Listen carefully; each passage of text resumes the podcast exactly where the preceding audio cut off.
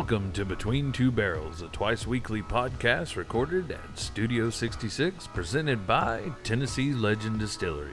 Between Two Barrels is a show that highlights legends of all shapes and sizes from across the state of Tennessee, from the queen of country Dolly Parton to the elusive Tennessee Wildman, from our head distiller to our legendary staff and products.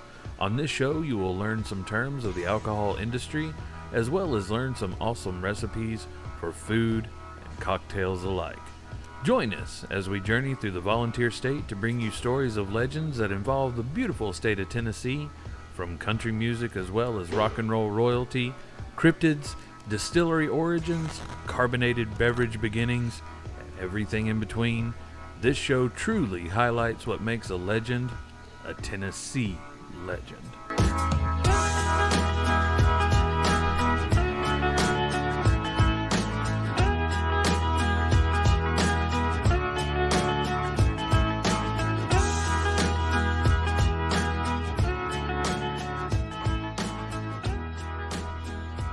Welcome, legends, to another episode of Between Two Barrels podcast. I'm your host, Opie, and joined by the manager, Below. B, what is up?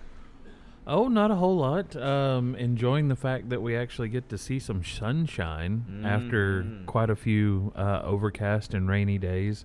Um, just looking at the weather forecast for the next couple of weeks, Yeah, does look like we are going to have some higher temperatures. You know, getting into the that fake uh, spring. 50s and 60s uh, for the most part, but we do have a few days right now that it does look like it's gonna not crack the fort, you know, Yeah. the the 40 degree range and get into the 50s, and still some nights, you know, down around freezing and stuff like that. Uh, but we do have the potential for Snowmageddon Part Two coming through uh, around after Valentine's Day. Uh, looking ahead, of course, the farthest you can see is just a couple of weeks out, which would put us right around that time. And that's, of course, when a lot of those temperatures as well as rain can fluctuate a little bit to, to Yeah. give us some more of the I think we'll get white powdery more. stuff. We might get one more. I'd- Um, and I could see it happening around Easter. Just hope that it's not anywhere near what we had to deal with. I don't want a um, whole week off. What what is weird to say now? Last month in January. I don't know. But The- at the same time, I think that January, and, and I think that it suffers from being the Monday of the year. you know? That's that's an interesting way to put it. Um, but this January, I feel like it went fast, but at the same time, it's like the individual days felt like they drug. But before you knew it, yeah, we were at the last week of January. I was like, oh, oh wow, January's is done. January's done. It was it But at was the that same one week. Time it felt like it drug. Mhm. Like individual days would feel like that. Um, because there'd be some days, you know, where like as much as I like what I do, I'd look down at my cl- watch and be like, "It's just one o'clock." Good lord, it feels like it should be. I feel like I've been 6:30. here for Yeah, I feel like eight been here hours for eight already. hours already. And then there's some days where I look down and I go, "Oh my god, I gotta go." Like, I feel like I just got here.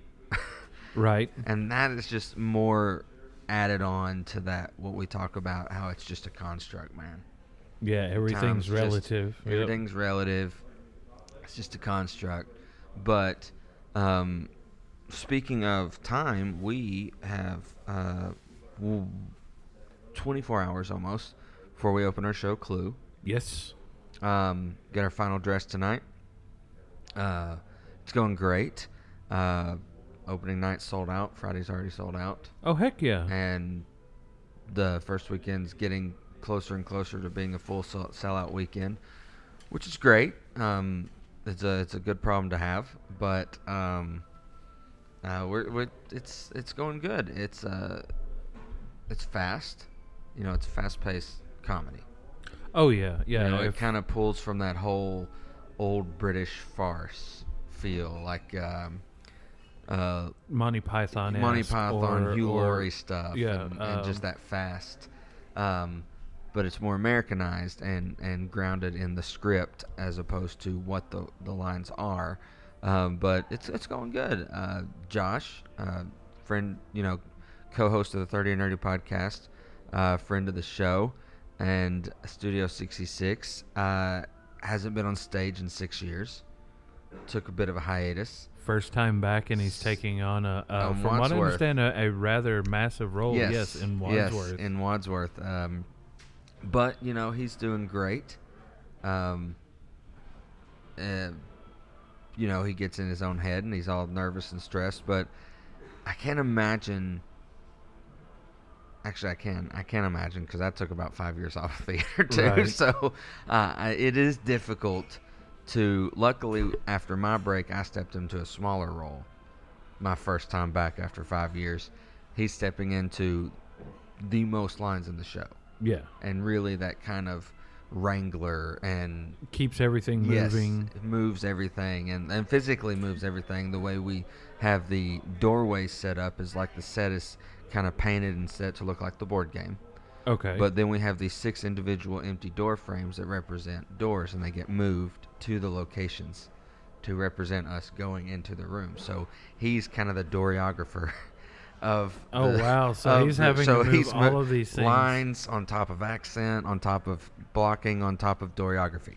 So I was like, I mean, after six years, yeah, it's stressful to That's jump into. lot. It's a lot. That to is a lot. to jump into, but it's gonna be good. Uh, we got it's it's, a, it's just a damn talented cast. Um, a lot of new faces for Encore, which is always a great thing too. Means their talent base is growing, uh, and the word's getting out there. But yeah, if you're within driving distance of Morristown, Tennessee, and you're listening to this, uh, we run this weekend and next weekend, Friday and Saturday at 7:30, and Sundays at 2:30. So uh, go to etcplays.org and get your tickets. It's going to be a fun show. Yeah, go see Josh as Wadsworth and Opie as Mr. It's Green. a, as as they say back in the day, a really good shoe. A really good shoe. Really good a really good shoe. Heck yeah. Um, for some other things that are going to be happening around town, of course, we let you know on the episode earlier this week um, about a few things that are still happening in town. Uh, if you are going to be in the area, um, make sure, of course, the K2 volleyball tournament, I think, is going to be in its last weekend over at the Sevierville Convention Center. So if you're going to be around the wilderness, um, uh, area, uh, the wilderness, um, water park, or anything Mhm. like that, anything over and around um, what would be that area, just make sure and take into account the traffic that will be there as a result of the K2 volleyball tournament over there. And again, if you are not tired of enjoying Christmas lights, there are still plenty of opportunities throughout Sevier County. Once again, one of the biggest lies that is told in this area is that the locals do not have to pay for the lights being up. That is a complete farce. Our electric bills go up uh, So we still have significantly over a month of them. till the end of February, if not going into if March not going at this into point. Because yeah. technically winter ends in March. Yeah, the end of February going into March. It's the the December, January, February, but unfortunately we have the lights start Winter in November. Yeah. Yeah. for the big kickoff of Winterfest. See, the kickoff Winterfest, technically still in fall. yes. They don't wait till December 21st to turn the lights on. No. They wait till Thanksgiving. No, they don't even wait until Thanksgiving. Yeah, They're turned on at the beginning of, November. Yeah. So So like we, the fifth, sixth, seventh of November is like the official lighting, but they're already on for a week before that. Yeah. The Yeah. end of October, like Halloween is done. Let's turn everything on.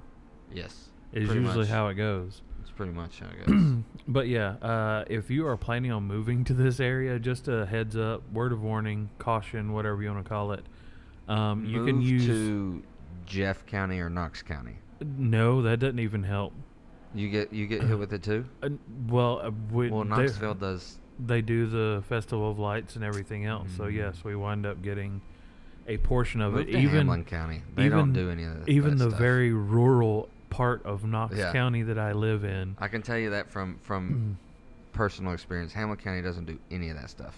Any touristy So there you go. Christmas stuff. So move to Hamblen County. Still drive to Sevier County, Yeah, you if you can still enjoy these things. You're just not having things. to pay for it. but you're just only 40 minutes away, and they don't do the touristy stuff. So you don't have electric bills that are three, four, and five hundred dollars sometimes Right. because of From the same of amount of poorly usage. built insulation and Christmas lights. Right.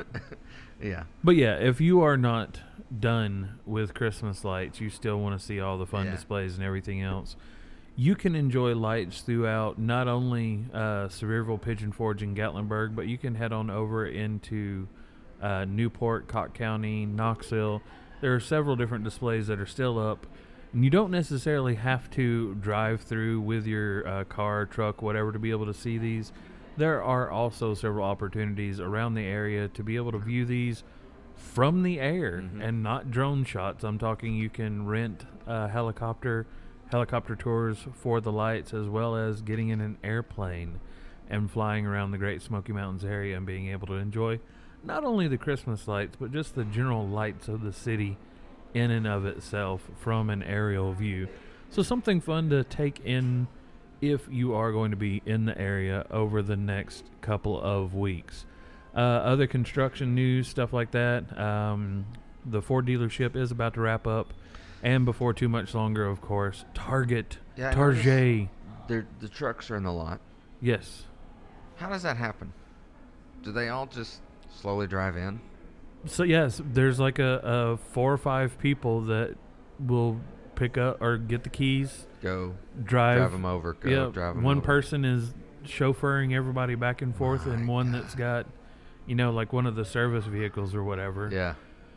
So unfortunately, in a sense, the there will be some like vehicles that have gotten an extra three or four miles on them From uh, driving to one from purchase to going another. from yeah the one showroom or one parking lot to the other parking lot Wow. because it would be cheaper for them to do that than it would be to hire a semi to be with a car hauler to come in, load all the cars up, and drive them from there to here, unload them, and do that multiple times. It's just easier and more cost effective for them just to drive them over as they Wow. are.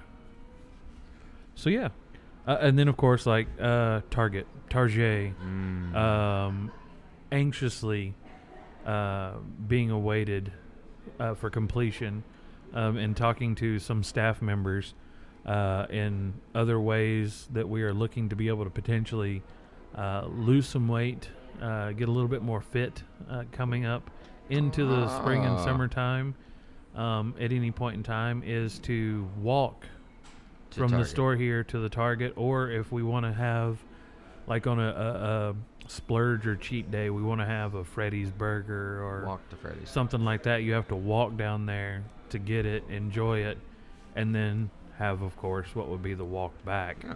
after having enjoyed it, or, God forbid, you're Walk walking in the summer heat, you know, uh, walking back with an uneaten burger uh, to wind up taking in. But yeah, uh, if you are, like I said, going to be in the area at any point in time over the next couple of weeks, just some things to take in and some things to keep in mind if you are going to be in the area. As far as the store news itself is concerned, we are still currently operating from a 10 a.m. to 8 p.m. schedule Sunday through Thursday and a 10 a.m. to 9 p.m. schedule on Friday and Saturday at the Highway 66 or Winfield Dunn location where we are recording from. And then our Newport Highway location, seven days a week, open 10 a.m. to 8 p.m. Of course, all locations this time of year, specifically weather permitting. Um, We do have some construction going on of our own. Yes, um, something definitely not necessarily to keep in mind that's going to hinder your traffic flow uh, up and down the parkway or from Sevierville to Pigeon Forge or anything like that. However, Opie, yes, you are correct. Getting in and out of our parking lot, or at least trying to make the round around behind the parking lot, uh, we do have quite a bit of construction going on. Majority of it is for Gatlinburg Brewing Company, Mhm. our wonderful friends right next door to us. Uh, this time of year, um, great time to visit. Not as busy over there, so regardless, anytime you visit, you're always going to get great food, great service. But if you don't want to have a whole lot of people around and it being like overly busy or loud, definitely a good time of year to come in and check it out. Not to mention, if you are a fan of loaded potato skins or loaded baked potatoes, their I do, current yeah. pie or pizza of the month is the loaded baked potato pizza. Five swims, ten stars, four thrums, way up um, on the baked potato pizza. Swing. Uh, a swing, if you will. um, for some of us, not for all of us, because not everybody likes pickles or even fried pickles. Um, but it's ranking up there with the fried pickle pizza. Really? Yeah. So a lot of people are Okay. really, really enjoying that one. Um, but yeah, a lot of the construction going on uh, is a result of the brewery expanding and growing. Um, but we are going to have a bit of our own, and hopefully, the next time some of you listeners wind up making it in here, we'll actually have a paved parking lot, and you won't have to worry about stepping down into an oversized in-ground bird bath the next time you wind up visiting us here at the Winfield Dunn location. Now, if you are wanting to keep up with any and all of that information, make sure that you follow us on the social media sites. Our two main ones, of course, are Facebook and Instagram. For Tennessee Legend Distillery, of course, our main and only sponsor at this point in time. Uh, you can look up Tennessee Legend Distillery hyphen Sevier County for the two locations here in Sevier County. Mhm. Cookeville, if you're going to be following the Cookeville location, or Nashville, if you are looking for the Nashville location. But the best thing to do, of course, is just to follow all three of them, Mm. whether it be on Instagram or Facebook, so that way you make sure you are fully covered. And then if you are going to be doing the Instagram, they're a little bit different. Uh, search Tennessee Legend Distillery Nash N A S H for Nashville, C K V L for Cookeville, or S E V C O Sevco for the Sevier County locations. And Opie, how about you let them know how they can find us for Studio 66? Studio 66, all you have to do is go to the website, tldstudio66.com. You're going to find our social media links that you can click on. Um, and we even have the social media links that you can click on for Tennessee Legend Distillery as well, just to make it easier for you. But you can follow Studio 66 on Instagram and Facebook. That is where updates show up, that is where new episode announcements pop up, and sometimes images from behind the scenes.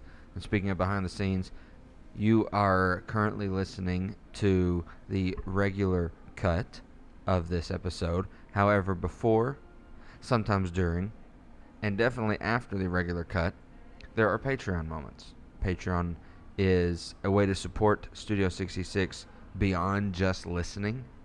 Um, it is a financial supporting opportunity, but with that financial supporting opportunity, starting as low as a cup of coffee a month and up to some other larger tiers, you are going to get special thanks from us in the form of extra content, bloopers, deleted scenes, swag from TLD and Studio 66, discounts to Tennessee Legend Distillery, and all forms and fashion of thank yous for being a Patreon member. So you can also find out how to become a Patreon member at tldstudio66.com, and uh, we hope you'll check that out today. Now, last episode we had a nice little fluffy episode talking about the origins and the beginnings of the moon pie and really the legend that it has created for itself. Absolutely. And I had no idea. I mean, I, of course, knew that it was of Southern origin, but I had no idea until digging into it that it was, of course, a Tennessee native product or a Tennessee originating product. Um, coming, of course, from Chattanooga, the Chattanooga Bakery, Yes. having made several other products, hundreds of other products. Uh, of course, most famously and well known for the moon pie. Absolutely. And there are some still some really cool opportunities in Chattanooga that actually have like individual uh I wouldn't say full on moon pie bakeries. Right. Moon pie stores. Oh yeah, Kind of like the Goo Goo Cluster has in uh in and around Tennessee. yep. Um, I had uh, was t- was talking to my mom about the episode and uh, told her I, I was like, you know, my, my memory that I talked about in the episode was being a kid Going to the school and that being my breakfast. Yeah. and she's like, yeah, you know, looking back now, hindsight. hindsight being what it is, I probably should have been like, no, Tyler. Not until you've had real breakfast. She was like, Right. But I was also in drinking Diet Pepsi and eating Hostess cake as breakfast. So Right. it's kind of hard for a parent to say no when I'm doing the exact The same exact thing. same, so yeah. she was like, I really set the tone for your breakfast habits then. Um, but yeah, it was a great episode. Learned a lot. Um, I, I love learning more and more about different aspects about things that come from this state and kind of cement that legacy. And I know that all 50 states um, have many things that they, you know, t- tout that they were the creators of. Uh, for instance, I'm pretty sure Pepsi is a North Carolina thing or a Georgia thing or something like that. Right. So yeah, but one of the things, my favorite things about this podcast is just the fact of not just getting to to kind of add more moments of "You're welcome, Earth," but also learn things. Um, for instance, last last week in that episode, I learned just the aspect of marshmallow in being gelatin, like being oh, uh, like a sugar yeah, and like gelatin. it's a yeah, sugar yeah, and gelatin. So, because when I think marshmallow, I'm like, well, then it kind of hit me. I was like, well, surely they're not roasting marshmallows for each individual moon pie, right? and then just slapping it on a graham cracker and dipping it in Right. strawberry or chocolate. Right. So, hearing about the process, I was like, no, that actually does make more sense because the time and hands that it would take to individually roast marshmallows for each moon pie. Right. I kind of after thinking, I was like, that's kind of stupid on your part, Tyler. It- it's all right. It's all right. that that would be a thing that they do. But as for this episode, we're talking about um, a legendary place, um, a place that most locals would call uh, Vegas or Reno for Southern Baptists. Yes. A a tourist trap built by bears, black bears, and uh, we're talking about the the origins, the times, and the legend that has become Gatlinburg, Tennessee. Yes, and I'm I'm 100% glad that you led in the way that you did and using the terminology, even going back uh, briefly just before the the um, uh, marshmallow reference and going yeah. into that stuff. Um, as far as your welcome moments in and about uh, uh, from you know you're welcome from Tennessee um, because as people are going to come to find out uh, if it were not from someone outside Mm, of Tennessee uh, Gatlinburg may not have that's true. come to be Gatlinburg so we're gonna we're gonna go ahead and dive into it um, but you are right the area of Sevier County south of Sevierville and Pigeon Forge, once known as White Oak Flats or simply White Oak, did not receive the name Gatlinburg until 1856, Wow. That When I did the- not know. when the second general store in the area, owned by Radford Gatlin, established the first post office in the area in his store. And when asked what the name of the town was, he named it after himself, after himself, thus establishing Gatlinburg. And of course, this does not set well with the other townsfolk of the flats. Wow. The audacity was on sale in White Oak, apparently. Oh, by the truckloads. uh, yes, very contrary to popular belief, or at least one of the very emphatic uh, um, customers that come into the store one time who was very, very adamant Yeah. that Gatlinburg was named after the Gatling gun Yeah. is unfortunately quite mistaken. You were incorrect, sir. Um, yes. And it kind of scares you when not just that they're wrong. Like he is Extremely wrong. wrong, but so just no, I'm right. But those are the same people that believe that the smoke is pumped into the mountains. Yes, yes, and that Kevin Bacon was not in focus. Yes, that is correct.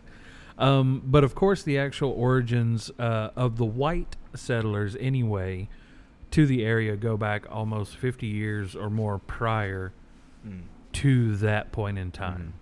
Um, even before even the white settlers came to the area, the stretch along what is now modern day Highway 441, what we look out and we drive four four one. every day, where this studio, this Mm. building is located, Mm-hmm.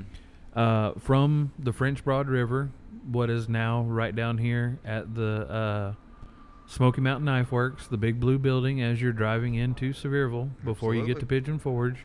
You all know that landmark as you're driving into town off the 407. Mm-hmm. All the way through the Sugarlands and down over into North Carolina, which follows what would be the west prong of the Little Pigeon River, was of course utilized by the Cherokee Indians for centuries prior to colonists coming to the area.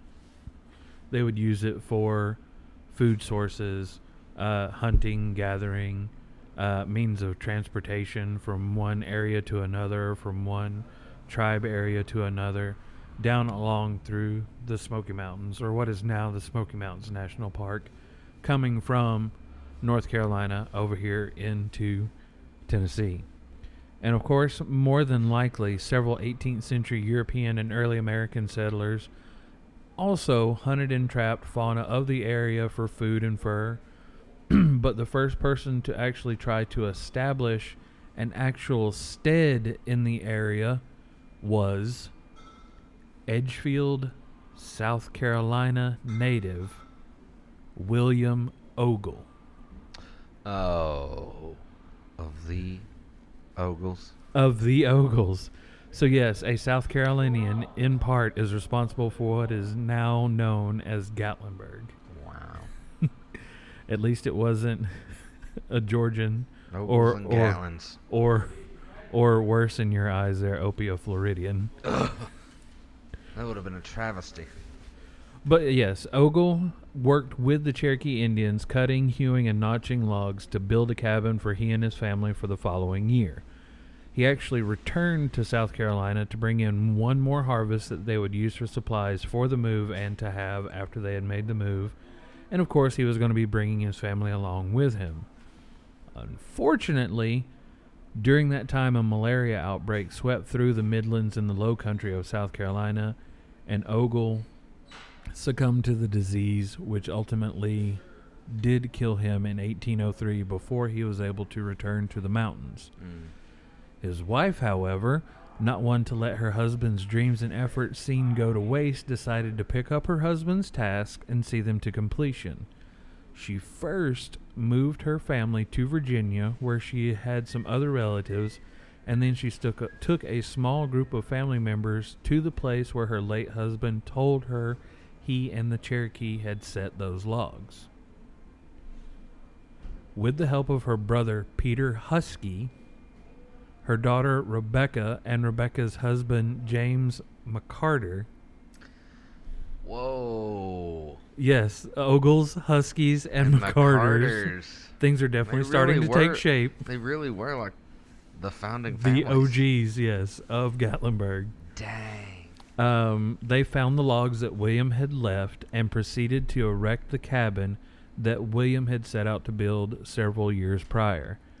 That very cabin still stands to this day near the intersection of the west prong of the Little Pigeon River and Baskins Creek. Oh wow. Yes. After James and Rebecca settled in the area, it was later referred to as the Cartertown district of Gatlinburg. Wow. Wow. now, in the years that follow, many people started to travel and settle in the area, including some other familiar familial names, including the Reagans, Ownbys, and Okay. Bohannons. Okay. all of which, including the Ogles, Huskeys, and McCarters, still have descendants that live in this area to today. Yeah. Now, a majority of Yeah, the people. Actually, God, years ago, during the dark times, um, she taught dance at a little studio here in town off of Dolly Parton. Can't remember the name. but one of the dancers was a McCarter. Yeah. She was the distant of the founding family. I worked with multiple McCarters. I uh, dated a McCarter in yeah, the it's, area. cra- it's crazy. Like, I've had Ownbys as friends. Yeah. yeah, You know, I mean, it's you really like, uh, Debbie think Debbie Bohannon. yeah, From the Debbie Comedy Bohannon Barn. From I the Comedy mean- Barn. Rest in peace Yeah. to a legend. Um, it's crazy to think like. Ogles, Ogles Water Park. That's Oh, I was mean, yeah, the founder of Encore, one of the founders of Encore was of the Ogles yeah. in Morristown. Uh, Drew Ogle was of the Ogles. And So yeah, I mean the this these families, these six names that are highly prominent in this area. because you think you when you think just- like, oh well, you know, my family's been here for a long time. yeah, No, this name has been here for 200 something years. The beginning. literally since the beginning, like shortly after the Civil freaking War, No, it goes back before that. before broski. the Civil War. Yeah. So like, good God, like So, yeah. that's a legacy. A, a majority of the people that traveled to the area and settled were veterans of either the Revolutionary War uh, or the War of 1812 and took up residence on 50 acre tracts of land that they had received for their service and turned them into land deeds. So, yeah, it was after war They had service. huge tracts of land. They had huge tracts of land, yes. And as mentioned earlier, Radford Gatlin established the second general store to exist in the town, still known as White Oak Flats at the time. Since the area was rapidly growing and becoming a prominent place in the mountains for resource imports and exports, it was determined that a post office needed to exist for the area. Radford had the post office established in his general store. Now, this is all taking place on the cusp of the American Civil War, and as we all know, this would go on to cause all sorts of division within the U.S., with brother, brother fighting brother, Mm. and people sympathizing with one side or the other. In the flats, however, for the most part, settlers were either neutral, with more people leaning towards the Union side. However, popular belief. Yes. However, Gatlin was a Southern sympathizer, and this, of course, led to animosity from the people of the flats. So not only was he a Southern sympathizer, but he was also the guy who said, mm, "It's Gatlinburg." Well, it was a situation to where Gatlin, in retaliation of the animosity from the townspeople, then decided when the post office was established would get even with the townspeople by naming the town after himself since it was what was going to be recognized at that time by the government. P E to the T Y. Yes, this of course did not set well with the folks of the flats, and they eventually ran Radford out of town. But unfortunately, the damage had already been done, Mm. and what was once known as White Oak Flats would now forever be known as Gatlinburg. And White Oak Flats sounds really cool. It does, and there's actually still the White Oak Flats Cemetery in Mm. Gatlinburg that you can go visit. So there is still some Some remnants. attachment, some Yeah. reminiscence of that, even though, unfortunately, this guy who decided to take Petty to a whole nother level. Oh my God, he invented Petty at that point. Good Lord. Now, some other notable moments in Gatlinburg history include the late 1800s when the invention of the bandsaw and the logging railroad led to a boom in the lumber industry, and during that time, it was Andrew Jackson Huff that founded one of the earliest sawmills for the area, and residents supplemented their income by providing lodging for the lumber workers. In essence, some of the first quote unquote tourism to the area. And tenants. And tenants, yes. Yeah. Uh, uh, out of area, co- people coming in, bed and breakfast. The RBOs before it was a thing. Now, tourism fully began in the early 1900s after people read all about the natural beauty and wonder of the Smoky Mountains described in Mary Murfree and Horace Kephart's writings. So it was people who were basically writing for better homes and gardens that wound up getting a lot of people. to to start visiting Yeah. Tennessee. Um, some other fun things in 1912, Pi Beta Phi Women's Fraternity Okay. established a settlement school in the area that is still in operation today after several transformations and upgrades known as the Arrowmont School for the Arts. Wow. Yeah. That's cool. and last but not least, before we wind up getting over, because uh, we're actually doing fairly decent on time, and I think we're Yeah. going to be able to have a lot of fun stuff to discuss Mhm. uh, over on the Patreon side of things, but we don't want to sell you short on the No, regular no, stuff. Um, it was the extensive logging in the area, of course, that led to conservationists to rally and call for federal action. In 1911, Congress passed the Weeks Act to allow for the purchase of land for national forests. Shortly after, it was the aforementioned author Horace Kephart, as well as some Knoxville businessmen, that advocated for the area to be turned into a national park in the likes of Yosemite and Yellowstone. With the purchase of 76,000 acres of land by the Little River Lumber Company in 1926, that be- quickly became a reality. Andrew Huff opened the first hotel known as the Mountain View Hotel in 1916. The Mountain View. Yes. And his son Jack opened the LeConte Lodge on top of Mount LeConte in 1926. And despite problems with lumberers and the Tennessee state legislator legislature, the Great Smoky Mountains National Park was officially opened in 1934. We are 90 years into the existence of Of the, the Great national Smoky park. Mountains National Park. 10 years away from the 100 year anniversary of the GSM. Wow. For a mountain range that is far, far older Oh. than that. Far older. But but as recognized, we are 10 years away from the 100 year anniversary.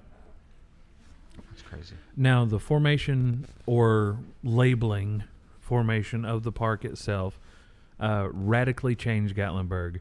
When the Pi Beta Phi's arrived in 1912, like I said, Gatlinburg was a small hamlet with six houses, a blacksmith shop, a general store, a Baptist church, and a greater community of 600 individuals, most of whom, of course, lived in log cabins.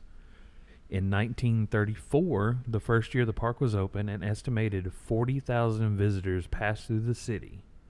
And within a year, this number had increased over 12 fold to 500,000. In 1934, it was at 40,000 visitors. One year later, a half a million people. Yeesh. From 1940 to 1950, the cost per acre of land in Gatlinburg increased from $50, equivalent to $1,000 in 2022, to $8,000, equivalent to $97,000 in 2022. Mm. While the park's arrival benefited Gatlinburg and made many of the town's residents wealthy, the tourism explosion led to problems with air quality and urban sprawl, and even in modern times, of course, the town's infrastructure is often pushed to the limit on peak vacation days and must consistently adapt to accommodate the growing number of tourists. Good God. Yes. I'd say it's unfathomable numbers now. Oh, the the numbers are in the millions, millions Yeah. of visitors. Yeah.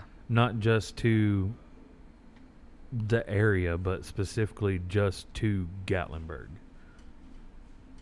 And that does explain why they have all the infrastructure that they've had to change with uh, updating sewage lines, updating underground electricity lines, uh, updating sanitation, uh, increasing the amount of times that trash cans are, are emptied throughout the city. Mhm. the the number of times that people just drive up and down the parkway through there to go empty out these different receptacles and stuff like that. And then of course the amount of trash that winds up being thrown into whatever larger bins and the number of times that they have to be emptied and that's just on the street. That's not invol- including inside the businesses inside the restaurants inside the stores the cabins the hotels any and all of that stuff that has to be done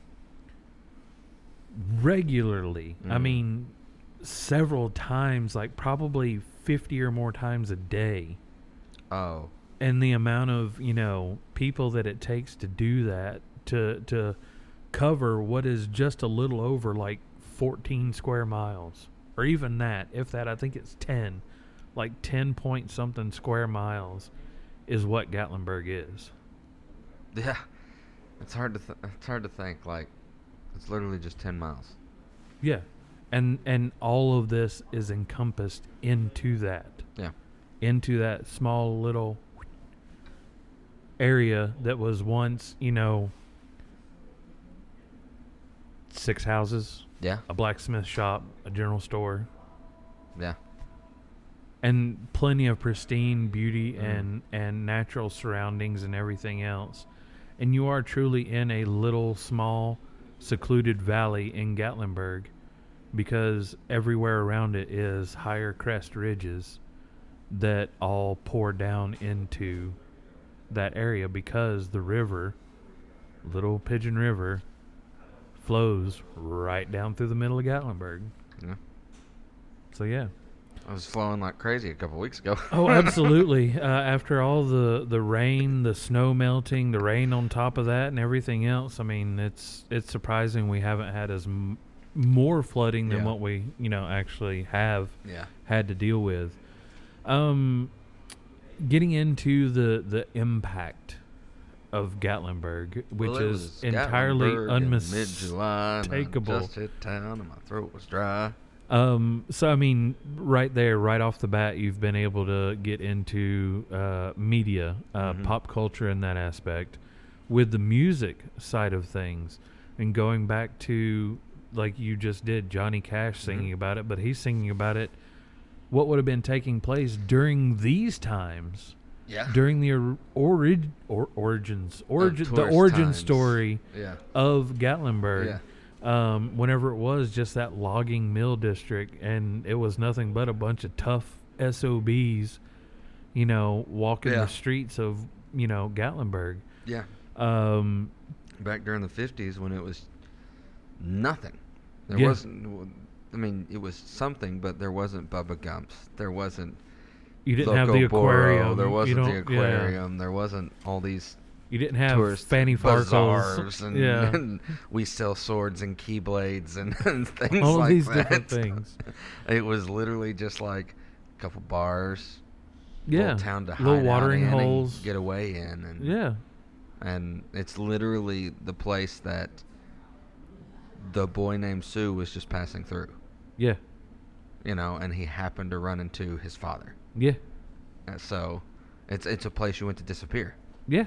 So, and and in this you know continuing on the the path of of um social media or or pop culture influence yeah, uh, or pop culture influence specifically social media something that's been being passed around quite a bit everyone passing through gatlinburg recognizes and knows about the bmw that sits in the one parking spot. It has changed a couple of times in my lifetime as far as the the year model and everything, the the design of the vehicle, but it's always been a BMW and it's always been in that same spot.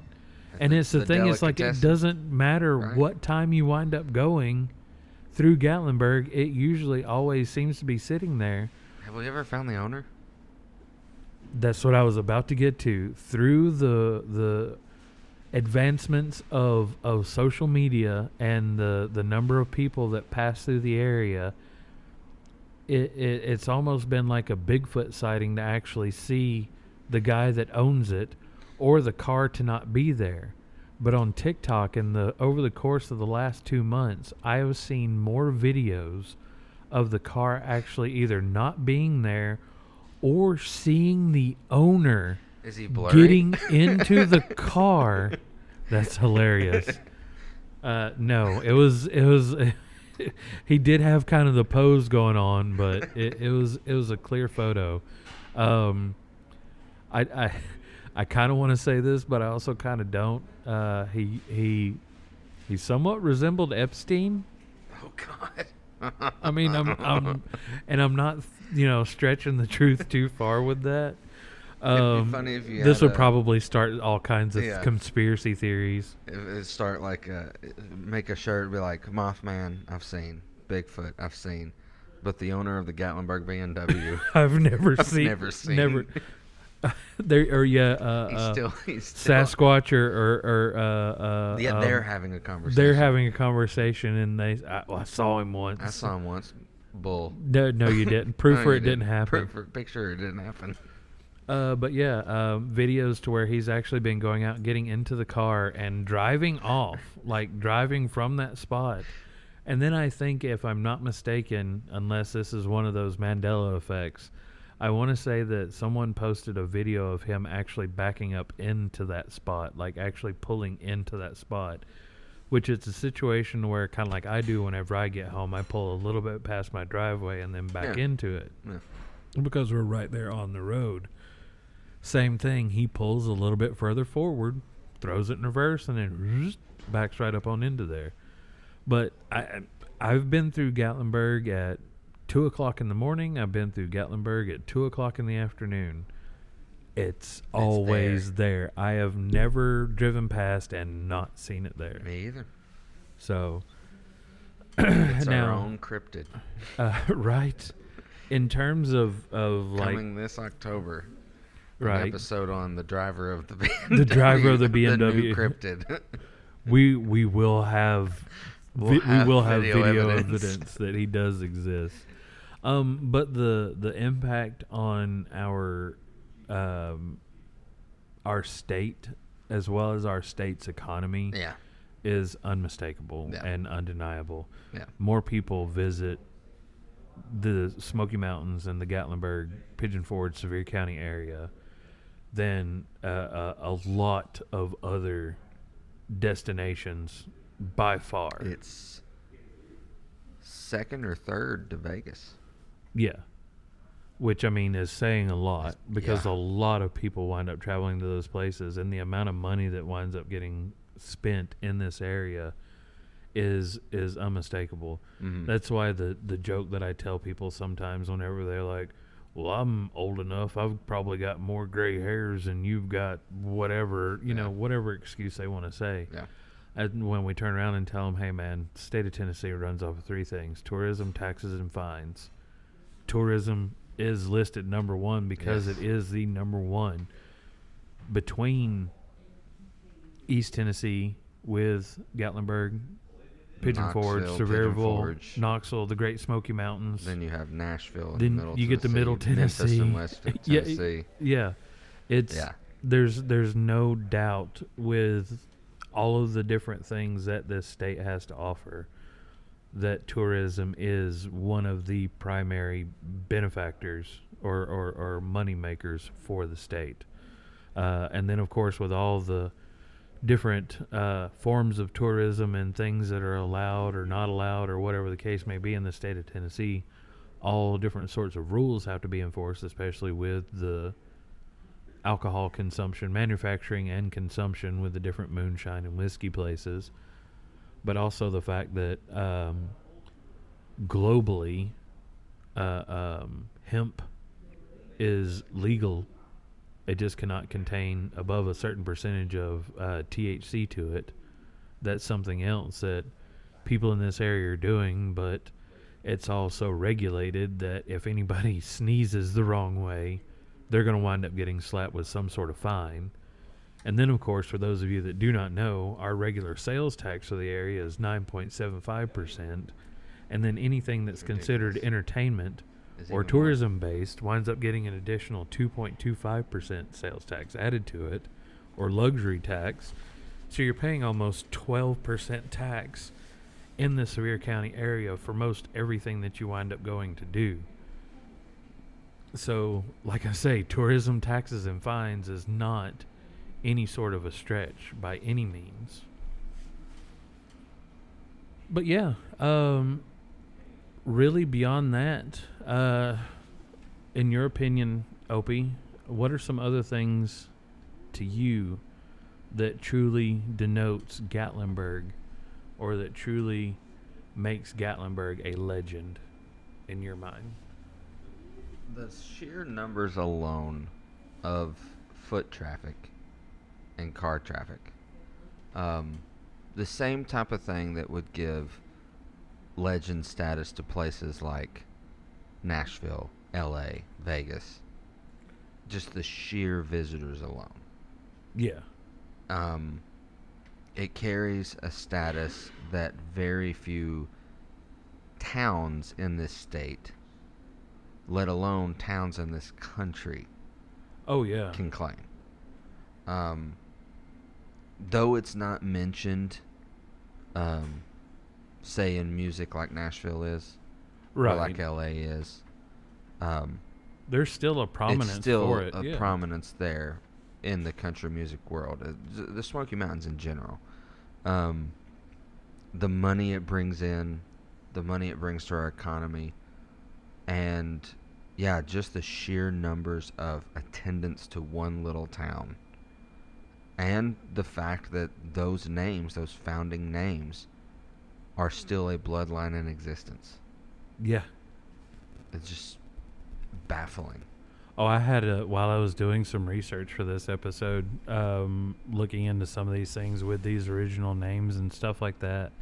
It almost made me wonder, like, if descendants would have some sort of like eternal struggle or have to deal with some type of eternal battle, like the the regular townsfolk of White Oak Flats against Radford Gatlin. If the Oh. descendants of Radford Gatlin still hold animosity to the It's like the Hatfields the and McCoys. yeah the the McCarters, the Ogles, Yeah. the the Reagans and stuff They like ran that him out of town. that ran Radford out of town. Like if that would be like a good, you know, uh, uh, not necessarily, yes, supernatural, but like a But it also kind of would be a, a really cool, um, like I don't know, like Scooby Doo episode. right. I'd get away do it for all, it too. do it all animated, and like the spirits of Gatlin and his Yeah. are rising up against the McCarters and Ogles and Causing tourism to the area Yeah. to decline, to and stuff and like some that. curse that you have to lift. Yep. And all it really boils down to is you have to get Gatlin and like the original McCarters and Ogles to forgive each other. Yeah. That's all like to lift the curse. Yeah. God, But yeah, get an I mean, animator out there. Uh, we'll send to, to like either make it a comic book or a little YouTube sketch, and we'll send you a bunch of free swag absolutely. if you're good at animation. Absolutely. I would love that. One hundred percent. Um, yeah the the impact, just in general that that Gatlinburg has on this country, I don't think there's too many people east of the Mississippi, whether it be north or south of the Mason Dixon line, Mm. that you could be like Gatlinburg, and they're like, oh yeah, Oh yeah, yeah, yeah. Gatlinburg. yeah, I know exactly Yeah. Gatlinburg. We love to go to the aquarium every year. Yeah. I love I love going down there during with my church youth group and stealing all kinds of stuff I from the know. different shops. From the rack cards, we love throwing rack cards on the streets. and right? Littering the streets with rack cards that we're never going to use, and and getting that free little little view of taffy being made in the window. Right. But yeah, this is this is kind of more the the vanilla side Yeah. of Yeah. of Gatlinburg. things that have happened in Gatlinburg. Um, but if you want to get into some more of the the deeper cuts, deeper dives, Mhm. maybe even some of the darker stuff, uh, we're definitely going to be getting into that over on the Patreon side of things here shortly. Absolutely. So thank you for tuning into the uh, the prime cut of Tennessee Legend Distilleries Between Two Barrels podcast. Uh, if you want to join us over on the Patreon side, you know how to do, do that. Just become a member of Patreon, and we will happily have you over on the Patreon cut of these episodes. So Thank you for tuning in, legends. Stay kind to yourself, stay kind to others, and cheers to you. Thanks for listening to another episode of Between Two Barrels. We hope you enjoyed this episode. For more information about what's happening with any of the Studio 66 shows, make sure to like, follow, subscribe, click the thumbs up, whatever you have to do to make sure you get your fill of this legendary content. To do so, search Studio 66 on Facebook or Instagram, or the Studio 66 playlist on YouTube from Tennessee Legend Distillery. You can also subscribe to our Patreon channel, patreon.com slash tldstudio66, for additional content for all of the Studio 66 shows, as well as gifts from the different Studio 66 podcasts and Tennessee Legend Distillery. And if that wasn't enough, you can also visit our website, tldstudio66.com, where you can find links to all of the shows and podcasts, as well as merchandise for all of the individual podcasts. And don't forget to sign up for our newsletter. Heck, you can even leave us a voicemail if you like via SpeakPipe or send us an email at tldtube23 at gmail.com. However, you go about it, make sure you don't miss out on getting even more legendary info about the studio as well as the distillery from Studio 66, presented by Tennessee Legend Distillery.